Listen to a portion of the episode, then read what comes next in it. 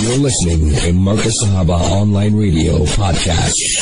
After dinner mincer and after dinner mincer, the segment is uh, Travel Express. As you know, Muhammad, uh, our Badacha, Ibrahim Badacha is in Brussels, and Alhamdulillah, our very own uh, Muhammad uh, Yaz Carim has stepped in. Uh, world class, uh, you know, producer. He's also a newsreader. He is a talk show host and so forth. But also, mashallah, whatever you know whenever he comes on the radio, it's a blessing for us to have him.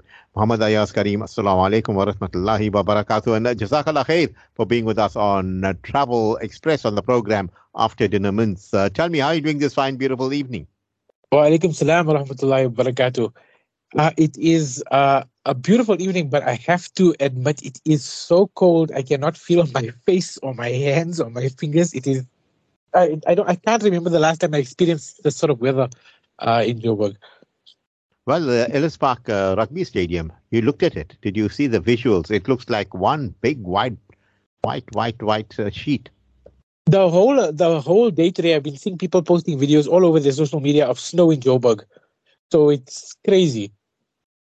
No, absolutely. You'll think you're staying in uh, London. Yeah, uh, I mean, you know, on the on the segment of Travel Express, which is the country that you visited in uh, you know in, in in, in you know in in in your your in travels. Yeah. Look, I've been I've I've traveled fairly extensively. Uh, Shukr, uh, my my parents have always been of uh, of the mentality that uh, experiences and uh, are much more important uh, in life than uh, material things. So, from a young age, uh, we uh, I've been traveling, and I mean I I've been for Umrah uh, a few times. Uh, I've been in uh, for Ramadan Umrah twice.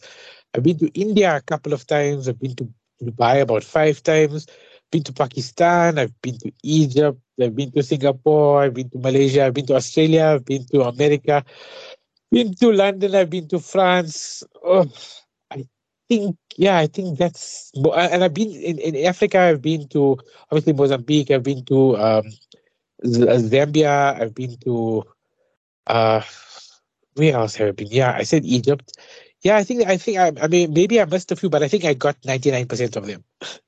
No, Alhamdulillah, and uh, you know, as you went through your travels, you noticed that travel, uh, you know, broadens your mind, broadens your horizon. And uh what were some of your memorable moments uh, that you had during your travels, uh, Muhammad Aayaz? Honestly, Uncle Shaafat, there's so many. I don't think we have the, enough hours to cover it. But I mean, obviously, uh, high, uh, right on top of that list is Ramadan Umrah. It's an experience like no other. It's uh, something I can't even. I don't think words can describe the the the actual uh, feeling of being in uh, Makkah during Ramadan and breaking your fast in the Haram Sharif, you know, with that fresh kajur and that laban uh, sitting right, you know, with, with, the Kaaba right in front of you. It's uh, it's a feeling like no other. But um, I mean, uh, a distinct memory is also the first time I went to India. It was oh, it was horrific. I uh, I got off the plane and I actually started crying. I wanted to go home. It was so bad because I just it took uh, it was it was a shock for me to like adjust to like the just the the the the, the poverty, the smell, and the the actual like dilapidation. But then once you uh, realize once you like adjust and you get used to it, India has was one of the greatest experiences, and uh, it's like things like that where you when you realize how people are living in this world and how the circumstances that some people are living in, you really start to appreciate what you have and things that we take for granted, and it also it makes you more empathetic and more understanding. It makes you more open minded. Uh, and less judgmental, you know, because we tend to live in our bubbles and we take for granted that people just live like us, where 99% of the time that's really not the case. No, absolutely. And each village has their own uh, smell, yeah, own flavor, own cuisine, and uh, maybe the flies too. They speak the different languages everywhere you go. There, the, the food, the food is uh, is untouchable. But uh, uh, the with regards to the, the, the worst part of India for me is the, the, the poverty and the, the deformity is extremely hard for me to deal with it because it it uh, it really brings out a, a visceral response in you. You know, when you actually uh, face it head on and realize that this is what these people are dealing with, it's very hard to like uh, you know to come to terms with it because it, it, it it's it's not okay and it shouldn't be okay and yet we live in a world where we have two people uh, in America who have the equivalent wealth of 80% of their population. And then we've got people living like this, you know? So it just doesn't make sense to me. It doesn't make sense. And you see the, the dumping of food, you know, excess food being dumped into the seas and so forth. And uh, then you find uh, that uh, the price is kept stable. Uh, these same conglomerates, they go to India. You know what they do, uh, Muhammad Aayaz? They buy off the rice fields and they burn three quarter the the yield. They just burn it so that they can sell that quarter at an inflated price. And this is how evil it is. Uh, that uh, how you know these uh, conglomerates carry on, and uh, you know a deliberate poverty being created because Allah says, uh, "Wallahu khairul razikin," and I, Allah, I am the best of providers. But uh, this is how you find it. And your trip to Egypt, how was it? With the hope you didn't go meet Sisi there. Look, I, to, uh, to, be completely honest, I went to Egypt many years ago. I think it was 2000, so it was a long time ago. Uh, but I mean, uh, my my memories are still pretty clear. Uh, the the it was it was it was quite a funny thing because my sister broke her leg a day before we left, so she had a huge cast uh, all the way up her leg, and we had to travel uh, to Egypt, and we went for Umrah right after that. Uh, and she had this huge crutch, so it's uh, it's a memory I will never forget because it was just so comical. Uh, just you know the entire situation. Gee, and Alhamdulillah, and uh, what were the moments uh, that you liked in Egypt? I mean, the pyramid itself is a miracle, uh, how it was built, the construction, and so forth. Uh, you know, as a tourist uh, destination, a lot of people talk about Egypt. You know, I feel like uh, e- Egypt has uh, uh, received uh, has be, has is known for a tourist destination purely because of the wonders of the world. But I mean, I'm, and I'm not saying this in a negative uh, in a negative way. But Egypt, other than the tourist attractions, is very much so. Uh, I mean, back then, it was uh, very much so. Like I would consider it very much so a third world country. And I've seen a lot of uh, uh, travel influence recently on social media going to Egypt and making very uh, disparaging comments about Egypt. But I mean, I'm not I'm not saying that mm. they're right, but I mean, it's I just think it's it's overly glamorized due to the uh, uh, due to the pyramids, and I don't think that uh, enough. Like I, I don't think that the government pay.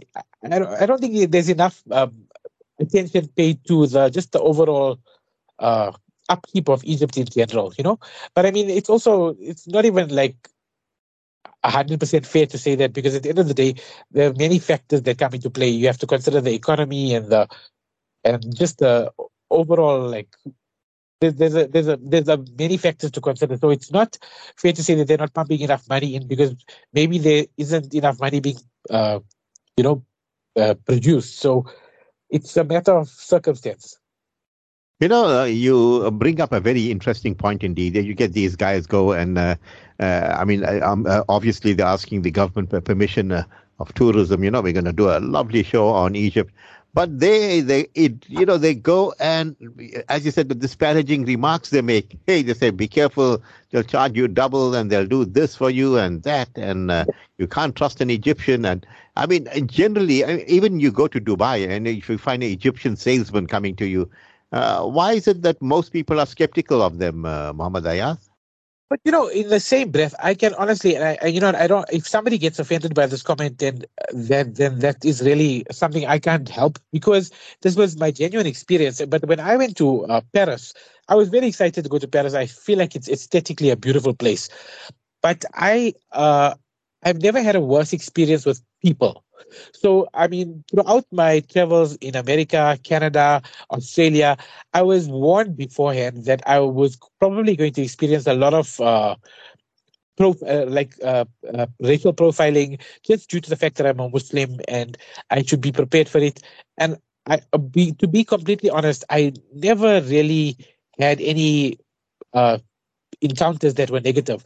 I was generally treated well and like kindly by most tourists and people. Even in the airports, I mean, in JFK, in all these big airports, I was fine. I was never pulled out of the line or profiled. But in us, eh, but in France, the people are rude. They are just they like are visibly uh they they they show their dislike to you visibly. It's not even like a uh, like a undercover thing. They make mm. it very clear that they are not uh, they, don't want to speak to you. They will not engage with you, and they they make it very clear that they're just not interested in you know being near to you. So it's, it's very like, and I mean, with regards to the scams and stuff, the, the tourist uh, uh, centers in uh, Paris are the biggest places for scams. The you people are extremely aggressive with regards to like, they'll try and sell you something rubbish, and when you say no thanks, it's fine. They will literally get aggressive about it. So I, I just I don't think it's fair that we always uh, tend to stereotype uh, Middle Eastern or African countries with these like overly uh, zealous, uh, you know, beggars or like hawkers, whereas Europe is very uh, is is is guilty of the exact same thing, if not worse. Yeah, you know, as you talk about, uh, but having a South African passport uh, uh and going to the Middle Eastern country, uh, sometimes it's to your benefit. And they look at it, you say, oh, do you know be Africa? I must see that. And then you got five star treatment. I don't know if you got, had that experience, uh, That's true. In in, uh, in in in in Dubai, uh, generally, when you come with a South African passport, you get treated better. But I mean, you still are not treated on the level of an Arab. It's look, it's very uh, it's very it's a commonly known fact that Arabs tend to look down on Indians, Pakistanis, Filipinos. They look at them as less than. But with the South African passport, you get, I would say, fair treatment.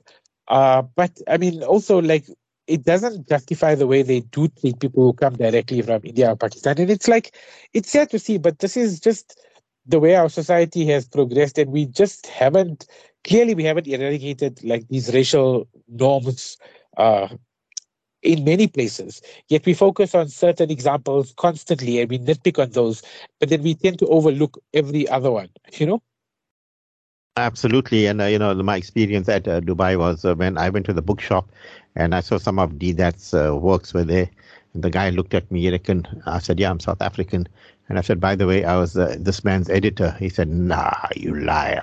Like that, he told me. He said me liar. So uh, he, he, had at that time the phone number of Yusuf Deedat, and he phoned um, Yusuf Deedat, and he next moment, you know what? He said, you come home tonight. I'll get the limousine and all this. I said, no, no, I'm, I'm on a transit flight. I'm flying here on a humanitarian aid and all. But this, that was it. He opened the whole of Dubai for me just because, you know, he got to know I was Deedat's editor and they'll do this for me, that. But Alhamdulillah, you know, this is how it is. It's the contacts and, the, you know, the people that 100%. you know. It takes a certain level of status or context or money to get you in any room. And I mean, like that, I think that is uh, evident everywhere in the world, wherever you go, irrespective of who you are. If you have the right contact, status, or claim to fame, then you will be fine. And today, you can't lie. Eh? because it's a global village instantaneously. Yeah, you need to catch a liar out on the internet. Just like that, you got the guy. Now, you know, we got uh, some uh, topics to discuss, and uh, let's start off with our first one. How has, uh, you know, airline traffic in Africa uh, been recovering uh, post COVID 19? And why is South African, you know, Southern African lagging behind? Now, the South African Airways, we're talking about Southern Africa and so forth. But, you know, when you look at our guys, they're not up to speed with anything, uh, Muhammad Aayaz. Yeah, and I mean, that seems to be a recurring pattern. But I mean, look, post uh, COVID, uh, airline traffic in Africa has been experiencing a rapid recovery, right? Many countries are seeing significant growth. But uh, South Africa has been lagging behind. So the main reason is probably it's it's this long-standing structural uh, and profitability challenges that we faced uh, in our airline industry specifically, right? Uh, as a major economy, it has uh, affected us and it's led to a decline in our international uh, airline uh, traffic. But I think there are winners and there are losers. So, like we've seen clearly with regards to South African Airways and Mango, the absolute demise, Kulula. And then you've got uh, an airline like FlySafair who has honestly won the lottery with regards to uh, uh, the airline mm-hmm. traffic like in the industry in this country. I mean, I've I've interviewed the uh, the C uh, the COO of uh, FlySafair a couple of times, and he's a really nice guy. But like they have had a tremendous growth, and they have expanded so uh, exponentially in the last uh, year. I would say they've now uh, expanded their routes to Mauritius and now Zanzibar, and they're looking for more routes into Central Africa. They've also uh, taken on because of uh, Mango and Kulula essentially just uh, liquidating. They've also uh, grabbed a much larger share of the market now. So you have your winners, you have your losers. But when it comes to our state-owned entities like SAA, they only seem to follow one uh, one direction, which is downhill to squalor. yeah, squalor. But you know, uh, by the way, SAFE is an offshoot of SAA. It was uh, most of those uh, planes that uh, SAFE is flying happens to come from uh, the old SAA fleet, uh, Muhammad Aayaz. Right, but I mean, I don't think they uh, SAA has any ownership in uh, SAFE. So maybe they bought the inventory, but I don't think there's an ownership. I mean, well, not as far as I know, but I could be wrong. No, no. No, no, you know how it is. I mean, that is uh, if you're going, the mafias will come and check you out for that. So don't you don't you don't have to get into that. And you know, what are the factors contributing to South Africa's uh, de- you know decline in international arrivals and uh, maybe the airline traffic? So look, there's uh, several factors, right? One significant factor is the uh, the attempt to stifle competition, which has limited the growth uh, and the connectivity of airlines. Like additionally, there's challenges such as the high operational costs, uh, regulatory barriers, uh, limited airline capacity. There's like many things, but also I think COVID, uh, the the way that South Africa was framed during the entire pandemic was unfair, but we were also skewed in a negative light and I think that narrative uh, played a large part in it. I mean, we were on red lists for a long time, and then also with the discovery of the the, the most recent variant, or the last variant, a couple of months ago, uh, was discovered by South Africa. And even though we were actually informing the world, not uh, in any way making us guilty of it, we were just we just had the knowledge to inform the world. We were actually uh, berated for it. So it's a lot of it has got to do with the narrative that we experience uh, specifically from the West, you know, because at the end of the day, their, their propaganda machine is like no other. It's very hard to compete with that, even if the truth is on your side. No, Absolutely. And uh, yeah, you look at the Qatari airlines are making billions and billions of dollars in profits. But uh, moving on, how are other African countries are thriving in terms of uh, you know airline traffic and connectivity? Aayaz? Look, a lot of these other African countries have actually embraced the competition, unlike us, where we are pushing our prices higher and higher and making it uh, almost impossible to fly domestically. These uh, other companies have actually stepped up to the plate, and it's they've embraced the competitive uh, nature of the industry. They've taken steps to open up their skies. They've allowed for a um, much uh, uh, greater increase in connectivity uh, nations like Nigeria, Ethiopia, Egypt, Morocco, they've experienced substantial growth in uh, passenger traffic and seat capacity. And this has genuinely positively impacted their uh, economies and their tourism sectors, sectors because I feel like Africa is also now uh, pushing uh, the, their tourism sectors a lot harder than they were before. Whereas before, Africa was considered as a a mine. I would like to see like a mine, like a for materials. And now uh, these leaders are, are, are smartening up and they are now pushing their tourism because at the end of the day, everything that's available in the rest of the world is available in Africa.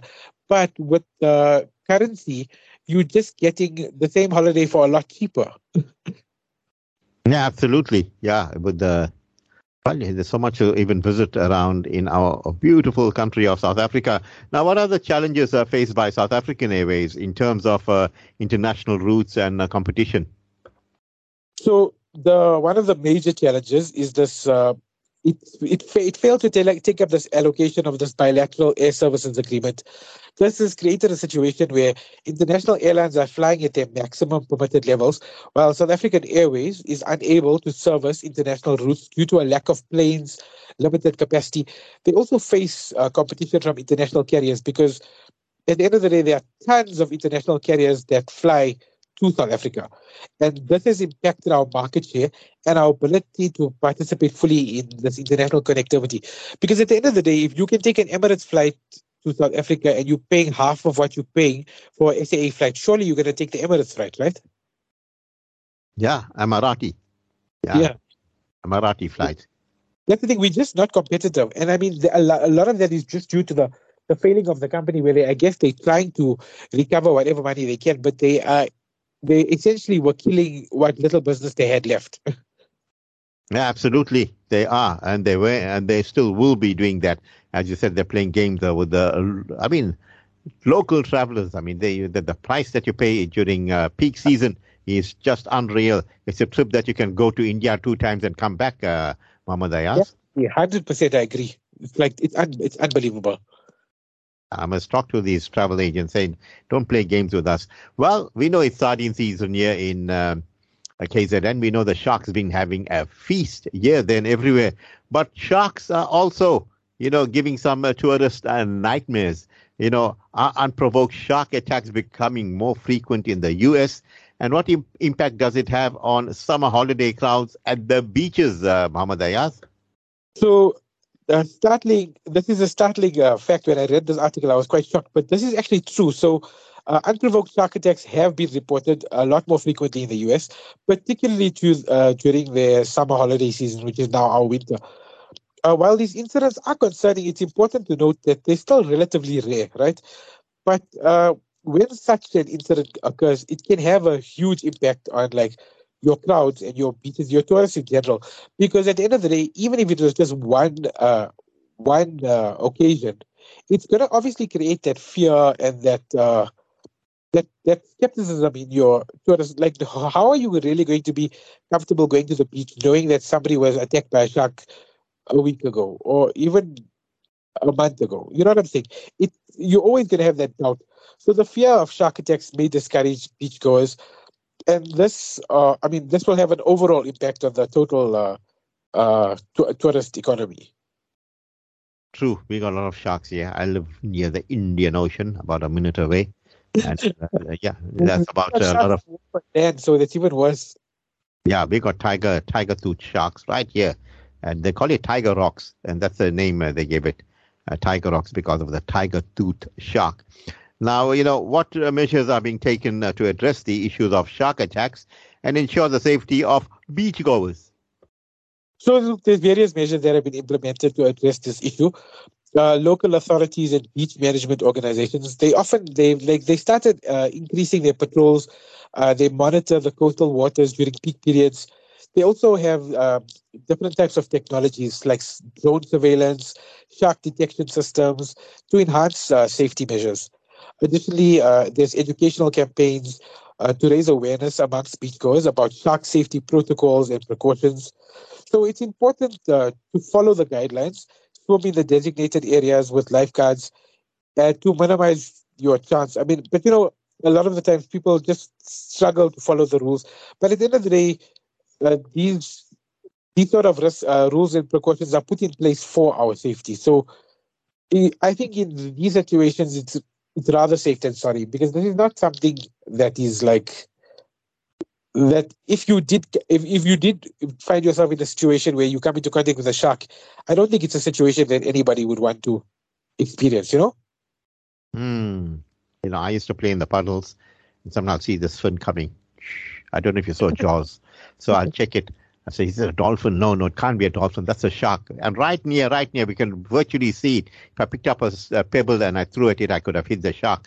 But this is how, you know, we had these experiences here and uh, we saw them, porpoises, dolphins and all. We must thank Allah for seeing those things. But, you know, we talk about uh, Hermanus and Hermanus uh, makes the uh, headlines for the right reasons because, uh, you know, it's like a tourist destination. Many want to come here. So tell us about the new sites here sightseeing tour in Hermanus, and uh, what are the highlights of uh, the tour, and why is it attracting tourists, uh, Muhammad Aayaz? So look, I, I, I think Hermanus has long been uh, uh, one of our biggest tourist attractions in the country. But this new sightseeing tour in Hermanus, it offers fantastic opportunities for tourists to explore and discover this like the city, right? Uh, there's comprehensive day tour takes visitors on a journey to uncover the natural beauty, top attractions. You get the unique highlights of Hermanus all along the world's most breathtaking routes. Uh, the highlights include the panoramic views, Walker Bay, a live guided tour in English, free Wi Fi on board, scenic coastal drives. Uh, for, for the let's just leave that next one out. Uh, there's boat based whale watching. Uh, you've got leisure time, to explore the town, uh, to shop, and you know just do your own thing. Uh, it's been attracting tourists for decades, and I just think that they are upping the ante now. And they also like just pushing further, but they also are improving the overall uh, quality of the tours. So they are appealing to a more, uh, you, I would say, European market. Yeah. Yeah, mostly for them. I know you're very sharp there. You edited that article and you deleted. Allah bless you for that. Purely a Musalman young lad. This, yeah, Musalman. He did the right thing there. Now, you know, we know South Africa, as I said earlier on our program, what a beautiful place and a lovely place to even visit. Some of us haven't uh, visited our own country. And, you know, perhaps we can talk about which are the six affordable destinations where, you know, South African travelers can get value for the rand. Uh, Muhammad Aayaz? Okay, so the uh, South African travelers, uh, you can consider these uh, affordable destinations. We've got Iceland, Japan, Hungary, Indonesia, Sri Lanka, and Argentina. So these destinations, they offer a combination of unique experiences, cultural richness, natural beauty, affordable options for accommodation, food, and activities. And you can make the most of your budget and you can still have an incredible uh, adventure that's also going to be different, you know, because um, when there's rich cultural heritage and uh, like diversity, it, it makes for a more uh, just all encompassing experience, I feel.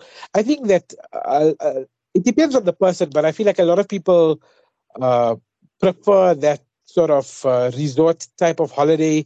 You know that like Mauritius resort type of holiday.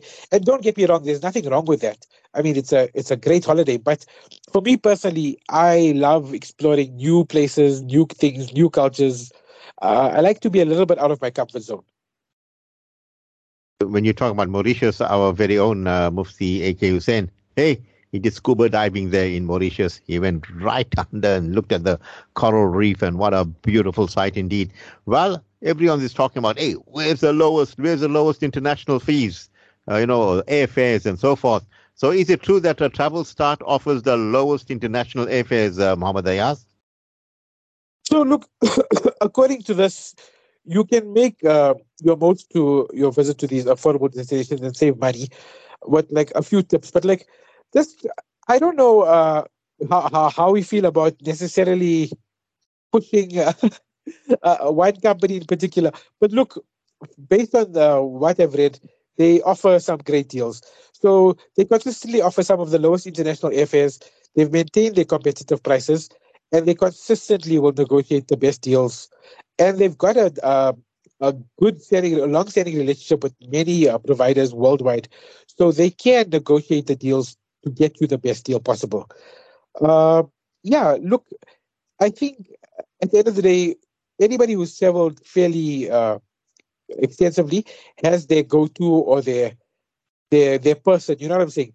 But if you're somebody who is looking and you don't ha- necessarily have that person or that experience, then I think Travelstart would be a good place to start.